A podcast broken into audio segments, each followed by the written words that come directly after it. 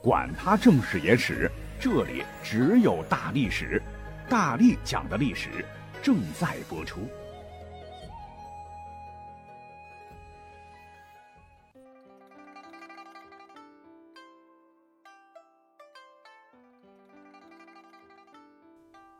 上期不是做了一回澳门回归二十周年的节目吗？我就突然觉得，嗯，时光过得好快哈！二十年囫囵吞枣，稀里糊涂，眨眼间我就已经到了不惑之年了。再嗖的一下，二零三九年十二月二十号，澳门回归四十周年的时候，妈呀，老夫都六十了，哎，真是白驹过隙呀！真这就是弹指一挥间嘛。但我还是希望自个儿能一直跟上这个时代，以更加接地气、更加符合你们。习惯的这种语言，呃，跟更加多元的听友们更长久的一起来聊历史啊，希望不是我的一厢情愿吧？因为最近我明显感觉到好像越来越困难了。比方说，呃，如今刷个微博，啊，我这个八零后经常会碰到一些奇奇怪怪的缩写。截止目前，我只能勉强破解一小部分啊。比方说 XMLY，这啥玩意儿啊？好像谁比谁强都可以用，对吧？比如说大力丸比金城武 XMLY 啊，还有什么 NBCS？我以为是呃 CS 这游戏牛逼的意思哈，原来不是，是 Nobody Cares 的缩写。呃，比方说我非常不 NBCS，各位的长得胖，好吧？嗯，但是有一些啊，确实难度太高了，搞得我这脑壳子疼哈。像什么 x s w l c q y x f x y 呃，dbqky，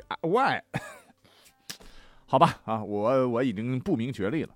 那对于这些我们都看不懂的这些语言呢，哎，说实话，也引得一些社会上的人呐，对这种现象的看法啊比较谨慎，说啊，零零后啊，这都是你们发明的，你们就折腾下去吧，我们的汉语可能会大受影响啊，云云。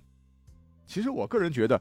还好啊，就像二十年前我们的五二零、八八六、幺三幺四、幺七九八一样，这只是一小部分有共同兴趣爱好的圈友们相互之间的交流互动语言啊。从社会语言角度来讲的话，它有个专业术语哈，叫做社会隐语行话，也可以被称作民间秘密语啊。在汉语史上又有秘密语、市语、切口、春点、锦语等多种称谓。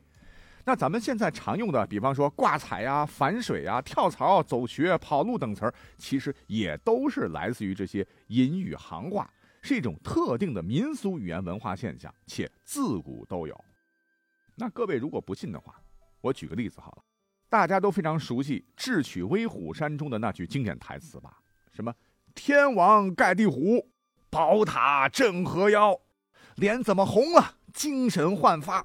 怎么又黄了？防冷涂的蜡，摸呵摸呵，正晌午时说话，谁也没有家。哈，乍一听这说的啥玩意儿啊？那么结合故事情景，就是说当时我军的侦察员杨子荣乔装后上了威虎山呢，见到土匪头子坐山雕后，这老家伙比较狡猾狡猾的，为了试探杨子荣是否真心来投，便高声训斥：“天王盖地虎！”意思就是你小子胆儿可肥呀，竟敢来惹你的祖宗生气。杨子荣听罢，立马回了一句：“宝塔镇河妖啊，我可是真心来拜你山头的。如果真要这样，哎，就让我从山上摔下去，摔死，掉进河里淹死。哎，这样的黑话，也就是典型的隐语行话。说白了，就是从日常生活中联想、交流、沟通中得到的约定俗成的套路。”再比方说，杨子荣上山的时候，守山的土匪让他甩个慢，就是自报家门。杨子荣回答：“烧干锅慢。”哦，对方马上知道他姓胡，啊，为啥呢？哈，因为烧干锅，把锅都烧糊了呗，取谐音。慢就是姓氏啊，如果你姓王，你可以回答他虎头慢；姓白是雪花慢啊，等等。再比方说，我们都熟知的金庸先生的武侠小说《鹿鼎记》，哎，大家伙都看过吧？我们可以把这个书啊翻到第四十一回，原文是：天地会的口号是“天父地母，反清复明”，但当遇上身份不明之人，先将这八个字颠倒来说。倘若是会中兄弟，便会出言相认；如是外人，对方不知所云，也不至泄露了身份。庄外和屋顶上有十七八人齐声喊道：“地震高冈，一派西山千古秀。”厅中群豪叫道：“门朝大海，三河河水万年流。”屋顶有人道：“哪一堂的兄弟在此？”钱老本道：“青木堂做兄弟的迎接众家哥哥，哪一堂的哥哥到了？”这原文呐，要说起来哈。天地会这个组织历史上真有啊，是清代民间的秘密结社之一，以拜天为父、拜地为母，反清复明得名嘛。对清政府来说，那你就是谋逆的组织啊。那为了保密，天地会内部就逐渐形成了一些密语、暗号等。以上说的都是啊，但是书中写的其实啊，金庸先生也有不周全的地方。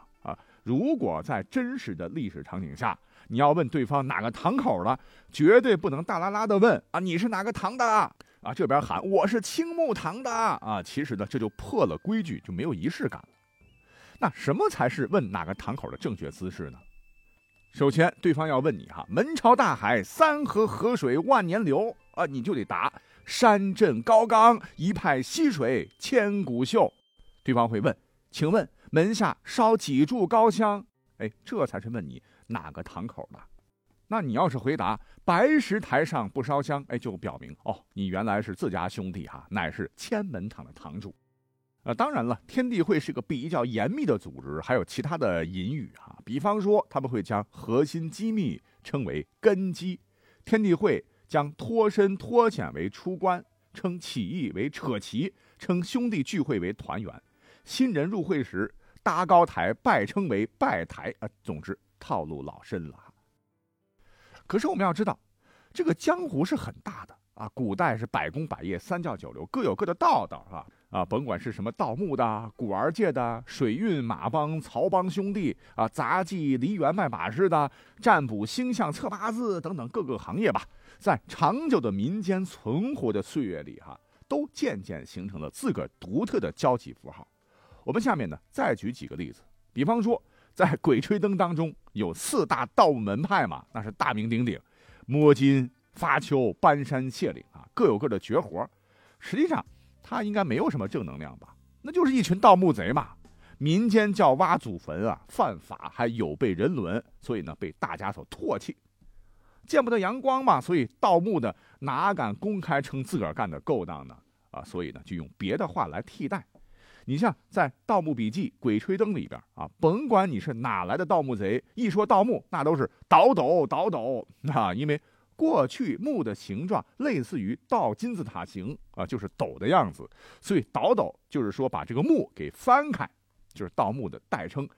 但其实告诉各位哈，这在真实的历史上是不对的，因为据考证，只有北京及东北周边的盗墓者啊，才会把盗墓啊称作倒斗。我们再举个例子，你像当年哈陕西那边的盗墓贼呢，常用支锅来代表盗墓。支锅哈，顾名思义就是支个灶台，因为古时候即食食品比较少嘛，外出跑长路啊，常常需要在野外搭砌个三角形的很简陋的台灶啊，然后烧一些路边野草柴火啊，做顿热乎的简餐，混个果腹吧。一来也体现出盗墓的那真是风餐露宿不容易。二来啊，支锅后来在民间呢也演变成了搭伙过日子的意思。那历史上真实的这些盗墓贼一般都是团伙作案，搭伙盗墓，用支锅就非常的形象了嘛。那如果说你盗墓的时候没有挖到宝贝，空手而归呢？同样的道理啊，你可以用锅支不起来或者走空来代替哈。那除了刚才讲到的这两个，你像翻肉粽、大翻糖。刨古董、挖红薯、挖蘑菇、咸鱼等等，也都是盗墓的意思哈。各地的说法呢都不一样。还有一些特定的话，你像一锅，一锅炖了的那个一锅哈，它不是炒菜的意思，它表示盗墓团队的所有人马。还有长眼的，就是指盗墓头头；下苦就是干苦力、吭哧吭哧挖坟的。嗯，总之很多了哈。我们今天呢就点到为止。除了恨得让人牙痒痒的盗墓贼啊，还有一个让大家伙痛恨至极的坏家伙们，哎，这便是小偷。古时候就有啊，当年他们为了方便联络啊，他们把掏包叫做背壳子，找光阴。小偷之间呢都不称为贼啊，唤作匠人。钳工 还挺有工匠精神的，把受害者的这个上衣兜啊称天窗，裤兜称地道。比方说有两个毛贼啊，如果在车上这么对话的话，一定要小心啦啊！说山后有一个老仓，上天窗有安头，我们挖完以后接地，意思就是说我身后啊有一个老头，上衣口袋有钱，咱们偷了就赶紧闪。不过话说起来哈，咱们现在都用电子支付了哈，偷现金的情况应该比以前少得多了啊。但还是在这里提醒大家伙儿要看好自个儿的手机啊。那么在各行各业当中啊，中九流其实呢也有个职业，那就是相面占卜测八字。古时候呢也有他们自个儿的一套话啊。举个例子，他们经常说啊，尖是一条线，星是一大片，作为他们这个行业的准则吧。什么意思呢？星星的星就是混饭的标准呢。尖儿就是硬本事，翻译过来就是有经验的那些大忽悠们，给你说话的时候呢，往往在很短的时间里便察言观色，看出端倪，就直切要害啊！你是不是因为这个事儿来找我的？你因为是不是那个事儿来找我的？靠着那张三寸不烂之舌啊，说的是有鼻子有眼的，唬得来的人呢是一愣一愣的哈，马上交钱。而那些 low 的呢，就是没什么技术的忽悠吧，就靠东拉西扯编故事吓唬人哈啊，没一点这个职业道德了哈。好，我们扒到这儿呢，呃，不能只讲阴暗的啊，我们再讲两个明面上的行当啊。你比方说古玩界，你像我对古玩就比较感兴趣，但是兜里没有钱，只能看看啊。他们这个行当呢，也有一些隐语行话，比方说虫、行货、走宝、漏、长眼、打眼儿、搬砖头、压糖啥的啊，这些个隐语也挺好玩。你像虫，就是玩家们最好的藏品，压箱底的玉石。压堂呢，那就是镇店之宝，呃，搬砖头呢，哎，就类似于呃《鬼吹灯》里的那个金大牙，专靠贩卖信息做生意的中间人等等啊。那这是古玩界啊。最后呢，我们再讲一个古代的郎中们，其实呢也有行话。大夫如果说桃花源，指的就是病人的肚脐儿；柴指的是什么？指的是牙齿，管牙疼叫柴吊，治牙病叫柴寿。看牙的牙医管呢叫柴窑子，还有什么上江啊，指的是江湖医生在患者痣上所点的去痣药，还有木桶啊，就是指呆傻的人，啊，好在没有叫饭桶哈。所以大家看一看哈，貌似谜语一般的这些个民间的隐语行话，它其实是过去一种纷繁复杂的社会当中各行各业形成的语言智慧啊，也算是咱们去了解旧时候百行百业的一个窗口。我觉得哈，这也是历史记录不可忽略的重要的一部分，您说是吗？好，感谢收听本期节目，我们下期再会，拜拜。